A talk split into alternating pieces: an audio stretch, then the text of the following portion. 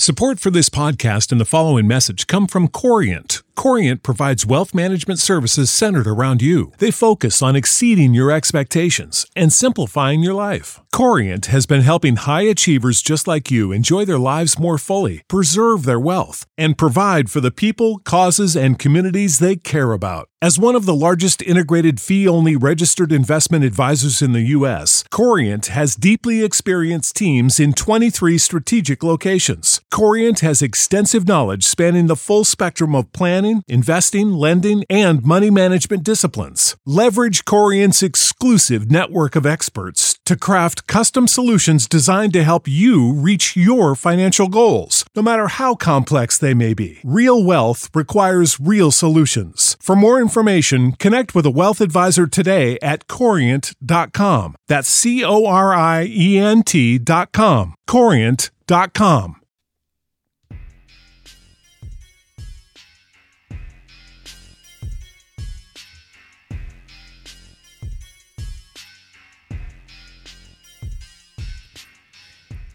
Welcome into episode 90 of the House of L podcast. I'm Lawrence Holmes.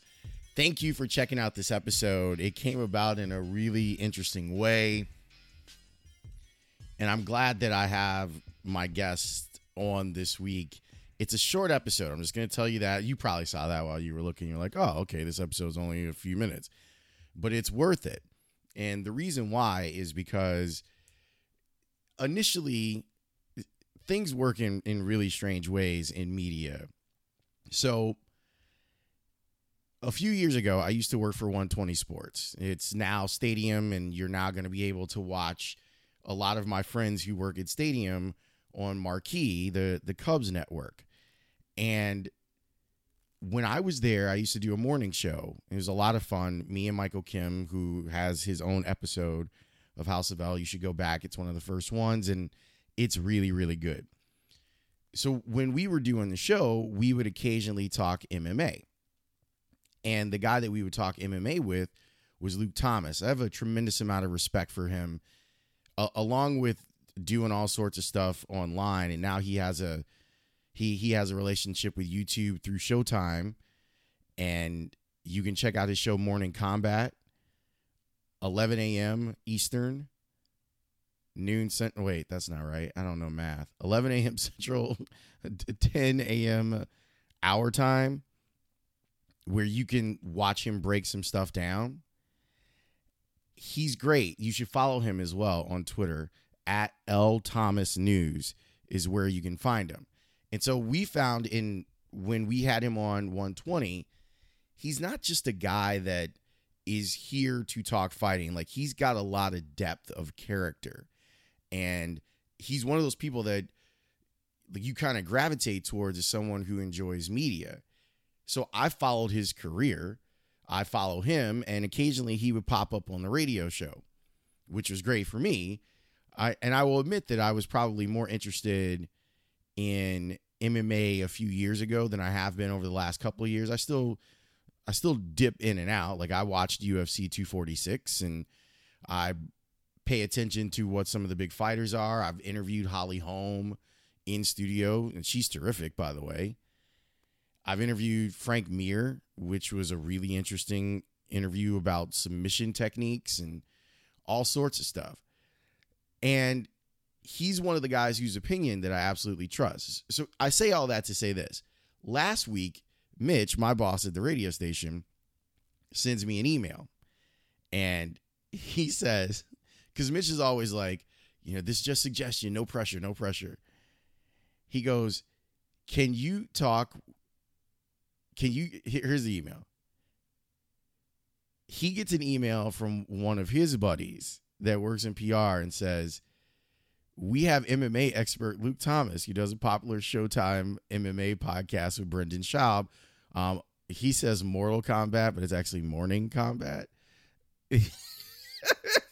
would you would you have anyone who wants to put him on? So Mitch sends the email to me and says, no pressure, pressure in all caps, any interest. So I, I replied to him, I was like, that's my dude. Like, you don't have to ask me to put Luke Thomas on. I'll put Luke Thomas on whenever you want. because he's super smart. So that's how we that's how we ended up getting together for this. So initially what this was supposed to be was Luke and I talking about UFC 246 and us talking about Conor McGregor's return to the octagon, that sort of thing. What it ended up doing, we ended up talking about a little bit of everything when it comes to media overall.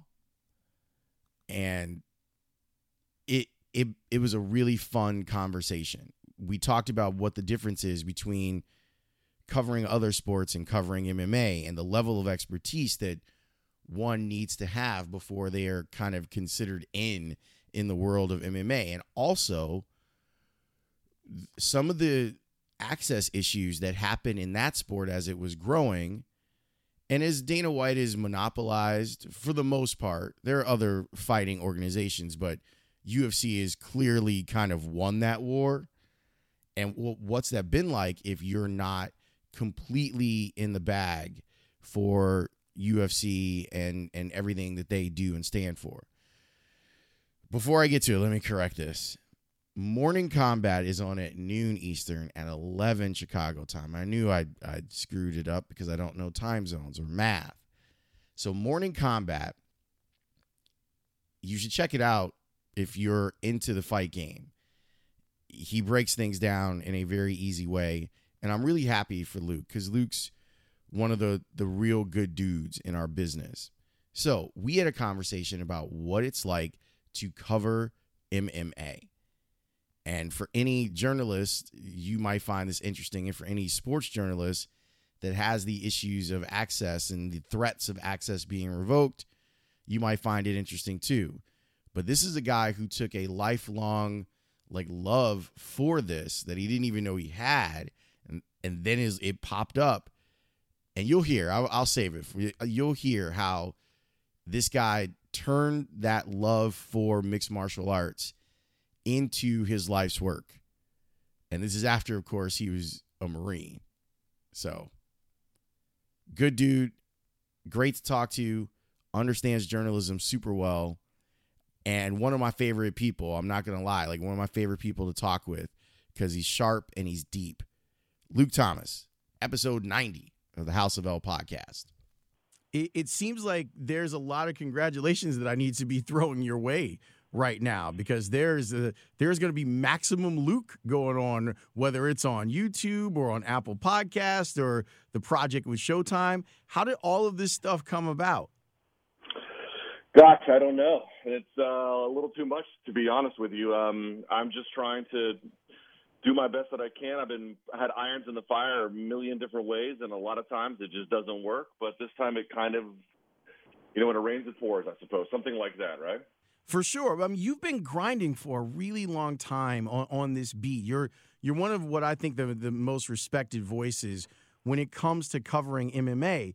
So for people who are are going to see with this kind of extra shine that you've got going on, what can they expect from whether it's the show on Sirius or the show on Showtime or the podcast aspect of it? If they haven't sampled, what are they getting?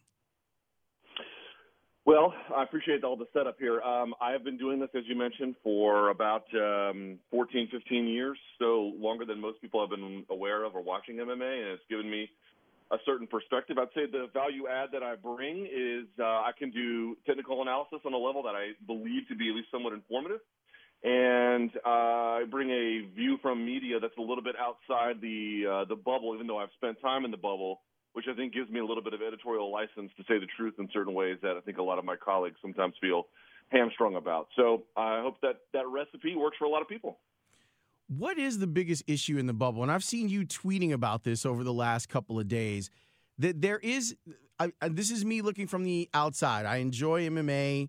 I wouldn't consider myself someone who covers it necessarily, even though I do talk to fighters occasionally.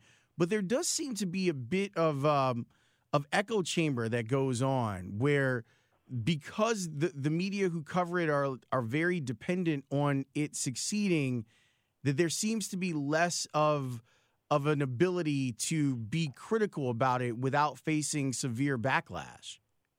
Man, it's a confluence of factors. It'd be hard to get into all of it, but the long and short of it is, historically speaking, the UFC has been very aggressive about the kinds of uh, narratives that get talked about in the media. Now, they're much better about that in the last few years. I want to give them credit. It's not at all like it used to be in the aughts, where they were very direct and hardcore to the point where they were blackballing journalists. Uh, Loretta Hunt, Josh Gross, John Snowden, and some other ones. Uh, that's less so the case these days. But the other problem that you want to run into is that the companies that a lot of that hire a lot of people to work on sites or various places, and I'm lucky in this regard.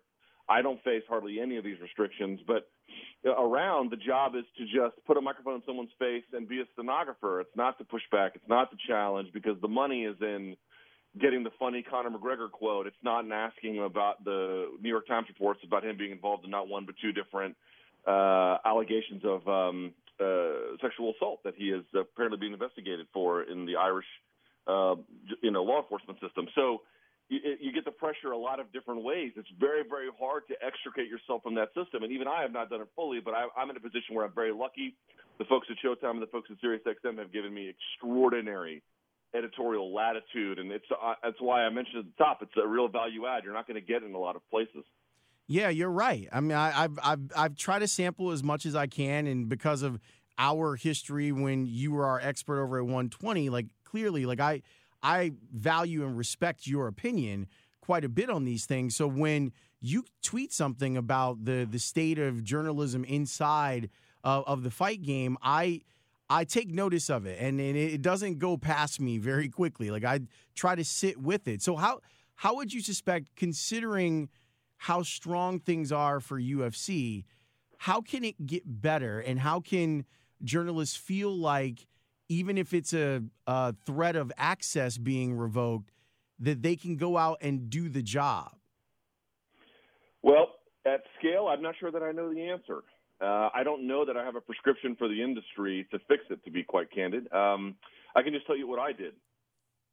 Early on, it was very clear to me, and again, this is not the case today, but maybe 10 years ago, it certainly was the case, or certainly, t- let's say, uh, 12 or so years ago, that if you were to ruffle feathers of the UFC, if you were to talk about unionization, if you were to criticize Dana White in a particularly pointed way, not in general, but you know there was a really specific, particularly evidentiary-based claim about something he was saying that was false, um, or whatever just made them angry, you could incur their wrath, and that was very, very clear to me right away. So I developed a system of coverage and editorial independence from day one that said if I had access, that would be great but I'm never relying upon it. And even today, they could take it away tomorrow, and it wouldn't really matter. I'm not in. I'm not in Las Vegas right now.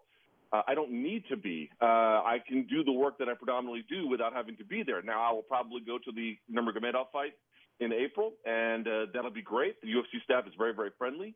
But you have to take it upon yourself from day one and say, what do I do if they take everything away and they close all the doors? Is it possible to have a career?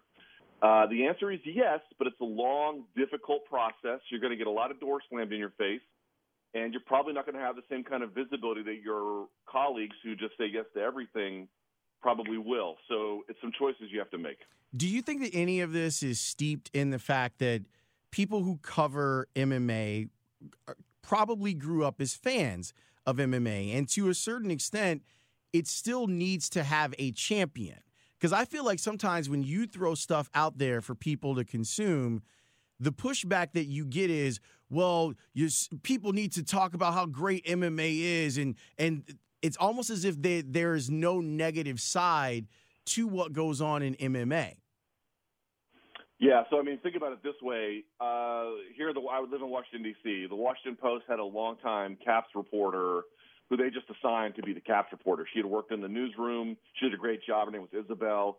Um, and uh, she did a great job covering the Caps, including their Stanley Cup winning season. And it turned out she was a native uh, Russian speaker of Armenian ancestry. So now she works in the Moscow office, uh, and then out of Moscow, not covering uh, hockey at all, just whatever the Washington Post needs for her to do as a, a Russian correspondent, so to speak. Um, she just got assigned different places based on skills and abilities and everything else, and she has certainly moved her way up. My point being is this does not exist for MMA. If you want to get MMA coverage at a at an institution, I can tell you I've been at the forefront of this in a lot of different places. You have to advocate on behalf of it. You have to convince an editor. You have to convince a program director, hey, we should have some coverage around this because otherwise it won't necessarily occur to them. And that's not true as a uh, rule everywhere, but generally that's been true in print places. I've actually helped Matt Vita in the Washington Post with some of their coverage and how to staff out and who to hire. Um, at SB Nation, I was at the very beginning of all of it, and SiriusXM uh, there too. It takes convincing. Now, these people are not bad people, but they just grew up in an era where they had a plethora of choices. You could assign different people to different places. MMA has been a lobbying cause. So if you see somebody somewhere, chances are at least some point in their career they had to they had to take someone out to dinner and convince them this was a thing that they should do, and um, that creates a different expectation and experience. I think with the MMA media. And does it create a different expectation as far as how glossy the coverage is too? Because of if if you had to fight uphill to get the coverage in the first place, are are are you then beholden to be like, see, everything's great, everything's perfect about this. That's why we need. It's so popular. That's why we have to cover it. Instead of instead of saying, well, look, it, it is popular. It, it, does have a lot of great things about it. There are also some things like unionization of fighters, health of fighters uh, and bad acting of fighters that needs to be covered with the same type of vigor. Right. So I would actually say yes, in part, but I don't think that's actually the biggest problem because if you look at MMA media, the bigger ones, at least today, they tend to point out things like unionization and health of fighters and the unfair wage share and all the stuff that you indicated. But it's actually a little bit more of a difficult problem to solve because the other one is think of it this way if you have to convince somebody to give you some coverage, like, hey, you know, we as an institution should be covering the Conor McGregor fight or whatever the situation may be, if you don't do the best job in terms of professional journalistic standards, like where we were hammering McGregor about, um, you know, uh, sexual assault, uh, but you, you know, you did a good preview, it did decent numbers on the side or whatever, does your editor really care? I mean, do they really care that you're doing the best job you could be doing uh, related to best journalistic practices, or they're just going to be like, look, I, I, I, I, did, I did the guy a favor. He's out there covering the Conor fight. It did decent numbers. All's well that ends well. That's one problem. The other problem is you have managers, very powerful managers who are gatekeepers in the industry. That's why you often hear like no coverage of managers. You ever notice that? How much yeah. do they know about MMA managers? Probably very little, right? Uh, because they are the gatekeepers. If you piss them off, they have a lot of famous fighters under their wing, and they will just close off access to them. Um, everyone in the industry is incredibly sensitive. So I don't do many interviews. I go to shows, but not too too often. But that's by design. So it gives me a little bit of independence to say, hey, I don't think this is right, and I think we should talk about it. Well, what were the conversations like with Showtime to to convince them that you were the right guy to to head up something that that is not an easy thing to figure out in staff? That the entire pitch was based around that. What if we did something that was first thing on Monday, which, which is when it airs, Morning Combat, and uh, what if we did it in a way where it had a little bit of a first take vibe, where it's a debate show between two people, but we just said the things that we said the quiet part out loud. What if we just did that? Like at some point, that was that was just the mission. I wasn't trying to hide it. I wasn't trying to Trojan horse it a different direction. And my thought was, I've had success to a degree in other ven- other ventures doing exactly that, but I've never had it in this particular format in this particular way. And again, it wouldn't be like you know overly serious all the time. In fact, there's a big portion of the show that's designed just to be humorous. But what if we just didn't like every show out there tries to do what every other show is doing?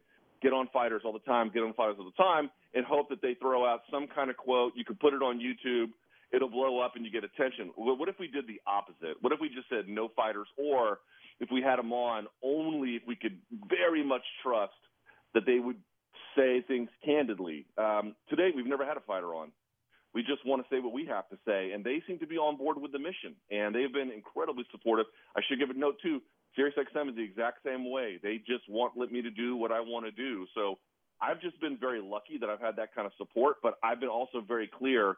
If you want to hire me, it's got to be under these terms. And so far, I've not really faced any objection. There's a group of people who love MMA, period. They're going to watch, they're going to consume whatever it is because they love the game. They, they love the fighting. They love uh, Brazilian Jiu Jitsu. there's a group of people that are never going to watch MMA because they think it's barbaric or whatever.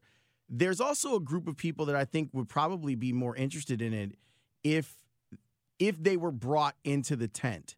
What can the UFC and other fighting organizations and MMA media do to bring more people into the tent? Whew. Well, that's a good question. I will answer it in this way. I think it's got a bigger tent than you might realize. And I'll say that while also recognizing there are some blind spots that they have. Okay, I'll say it in the following way. Here's the good news. The good news is that unlike American football, which has a very limited appeal globally, but a massive appeal obviously here stateside, MMA does not have that problem. It is wildly popular in places like Poland, which I recognize is not, you know, Europe's largest economy. Germany is, but it's also very popular in the UK. It's popular in the Republic of Ireland. It is certainly growing in stature in Spain, France. Uh, Italy has become a bit of a hotbed. Parts of Northern Africa as well.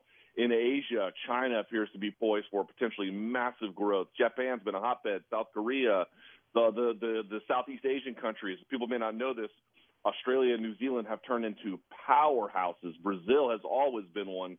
Canada as well. So in that sense, it is very much a globalized sport, very much an open tent. Now, I think what you're speaking more to is what about stateside, right? Some of the controversies that linger about it. How do they solve that problem?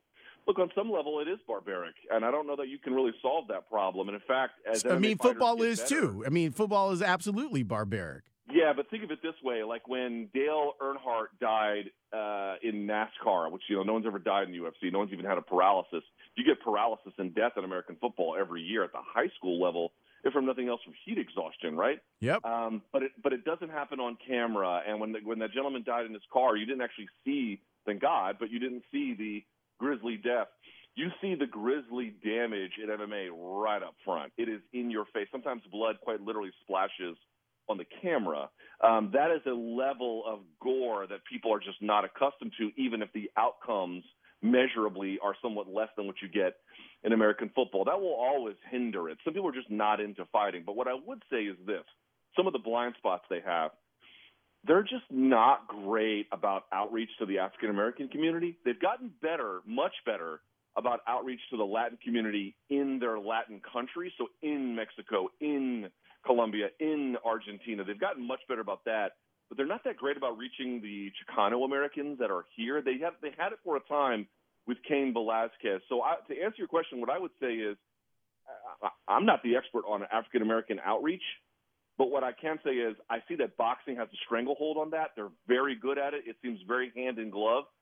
Finding somebody who understands how to navigate those channels, they should be brought over to the UFC or to other MMA organizations because there's no reason why these rock ribbed fight communities can't also get behind MMA someone just has to be a good ambassador for it, and I think the UFC for now lacks in that regard. I don't know if I've ever asked you this, but what was it that drew you to MMA?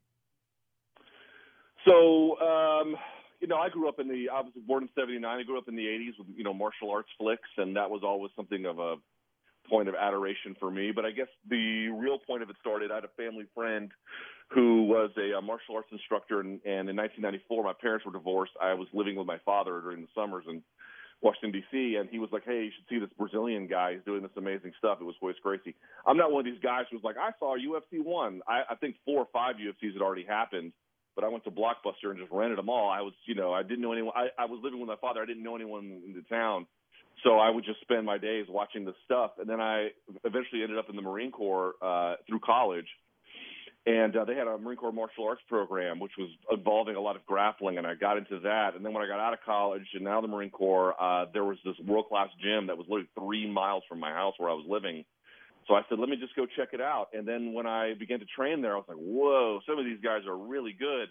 And I remember I would get online because I would want to go read what other you know media folks had to say or what the results were, and there was nothing. There was literally nothing. This was around 2004, so I mean there was a couple of sites at the time, but it was very limited in what what you could get. So I was like, well, what if I just started writing about it? I'd always wanted to. And uh, one thing led to another, and uh, here we are, 15, 16, however many years it is later.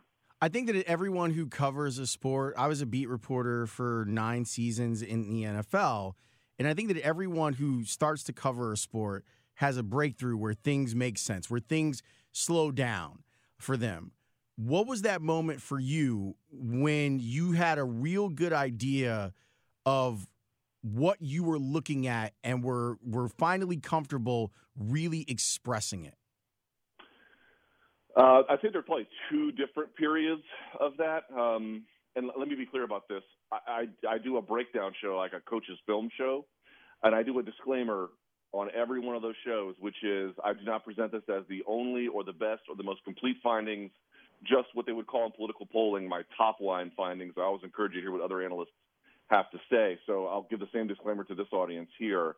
Uh, but there are probably two periods. Uh, one reason why I feel a little bit a little bit comfortable, and I want to be very clear about the wording here, is that I've spent about ten years training in gyms. Uh, I'm not good. I I make no claims about being good, but if you spend ten years doing something, you begin to pick up some stuff along the way.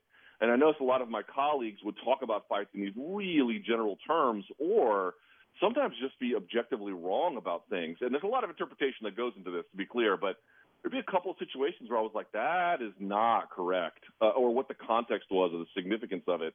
And I began to talk about it, and uh, you're always going to get pushback if you've never fought, which I never have. But in general, even fighters have told me they've been watching my analysis. I'll get I'll get uh, emails from coaches being like, "Wow, I really enjoyed this," and so I was like, I felt kind of empowered to keep going. So one was just after all this time in the gym, and then uh, I guess the, uh, the last one would be a few years ago. I decided to take it into like a multimedia version of what I was like writing or tweeting, and it had an immediate impact. I was like, "Whoa!" Like I, even I was surprised at some of the results. Uh, and so I kind of developed it into something, and now I do it every every Monday. It's called Dissected. Um, again, you have to do it with some humility, and there's levels above what I do that are much more sophisticated that uh, I don't have access to in terms of a knowledge base, but I feel like in the last mm, three or four years, all the accumulated wisdom has begun to be interwoven and helped me to at least get a clear sense about what someone is trying to do, understanding that there is going to be a level of sophistication that's out of reach for me at all times. I've always enjoyed too when I've had an analysis on something and it's wrong, and people that are are are more educated in it have reached out and said, no, no, no, you're wrong. And here's why you're wrong. And then they've explained it.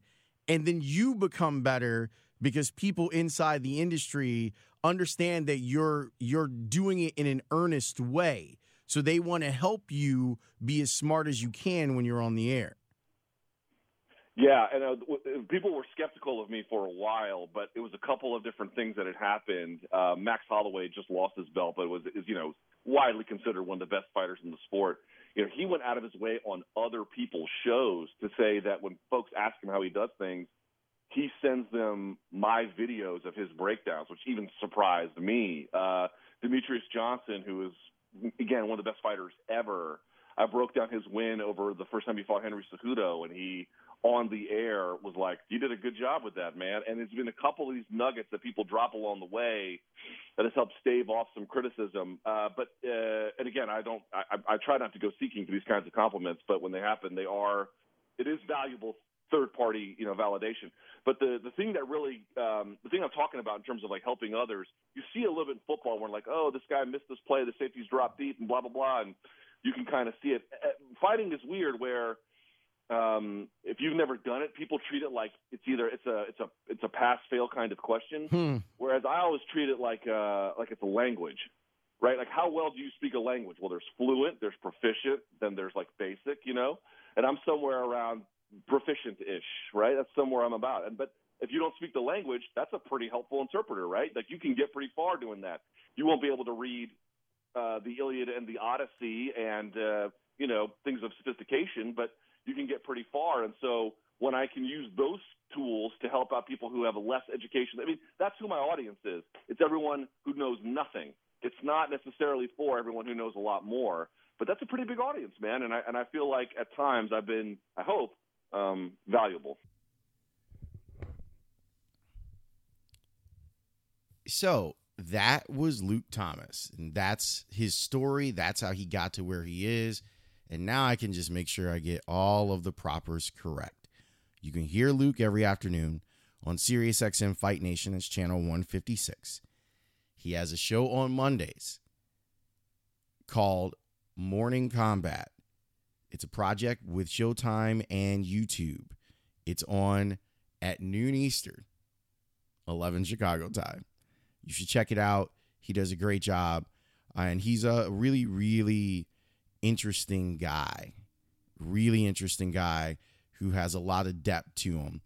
And you can also check him out. His podcasts are available everywhere Pandora, this platform, wherever you're listening to, you can probably find Luke Thomas. So if you just look for the Luke Thomas show, you will be able to find it. So I thank him for being open to talking about stuff that wasn't necessarily like in our purview for what we were supposed to do. We ended up talking for 15 minutes about UFC 246, but I'm glad that I got the chance to talk to him in depth about what it was like to to cover MMA. So, big thanks to Luke.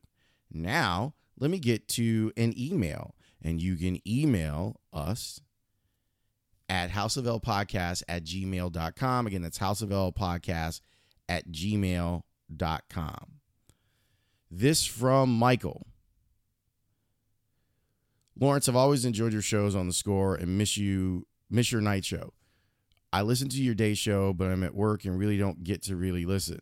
That being said, I started to listen to the House of L podcast and love it. Please keep up the good work.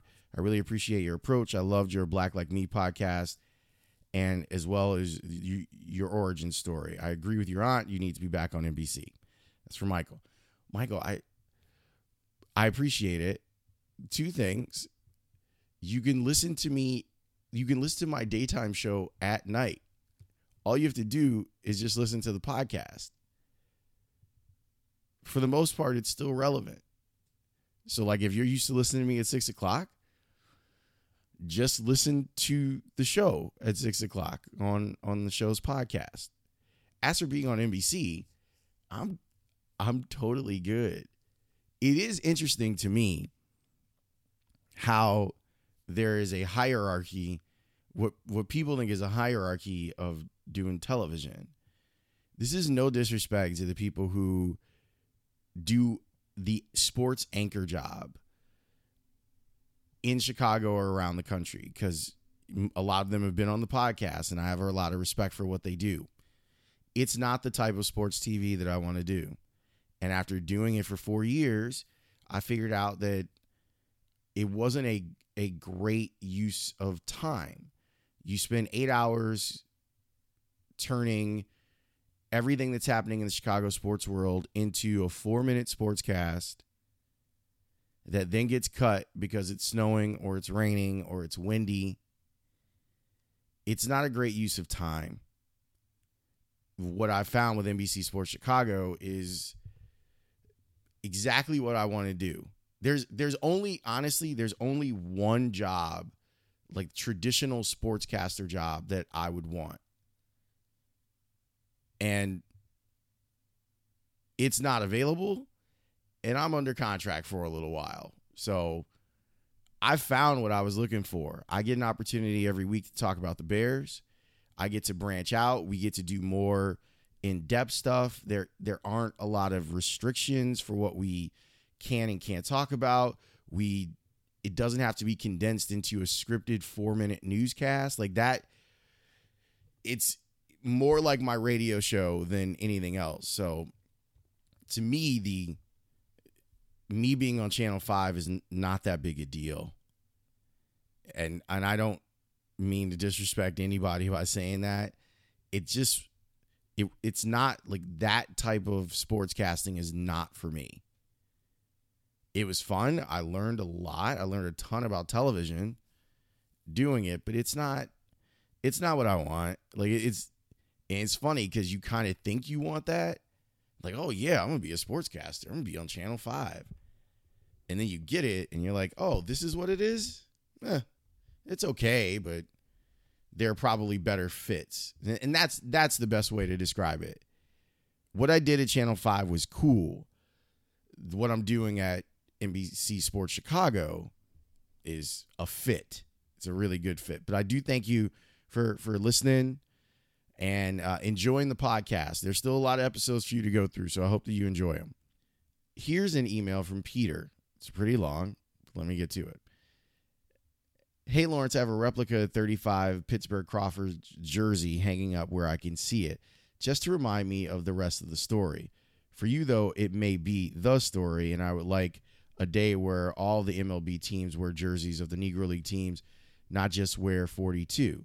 Sure, it's worthwhile for MLB to recall that they got something right, but there is good educational value in recalling all of those who played this game. If you go back and listen to the episode with Gordon Wittenmyer, Gordon and I spent a lot of time talking about the Negro Leagues because we're both fans of it. And he's, I, I would say that he's someone who's spent significant time being a historian uh, of the Negro Leagues. They've done this before. I'm totally okay with baseball experimenting with guys wearing. I mean, we've seen player like Kansas City will occasionally pull out the KC Monarchs jerseys, and I, I think I have seen the Pirates wear the Crawfords or the Grays jerseys.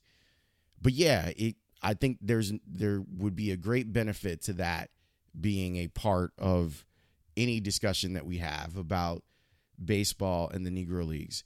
Thank you.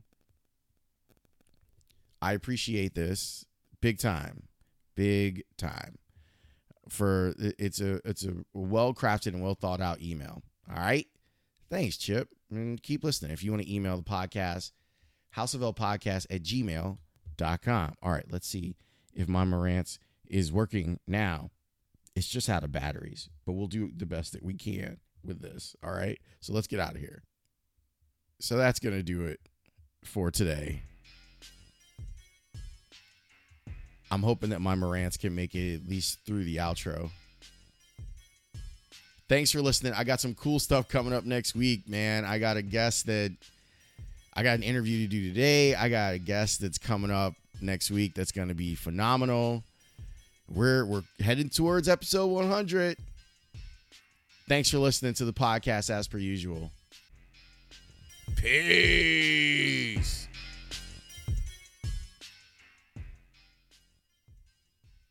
Save big on brunch for mom, all in the Kroger app. Get 16 ounce packs of flavorful Angus 90% lean ground sirloin for $4.99 each with a digital coupon. Then buy two get two free on 12 packs of delicious Coca Cola, Pepsi, or 7UP, all with your card. Shop these deals at your local Kroger today or tap the screen now to download the Kroger app to save big today. Kroger, fresh for everyone. Prices and product availability subject to change. Restrictions apply. See site for details.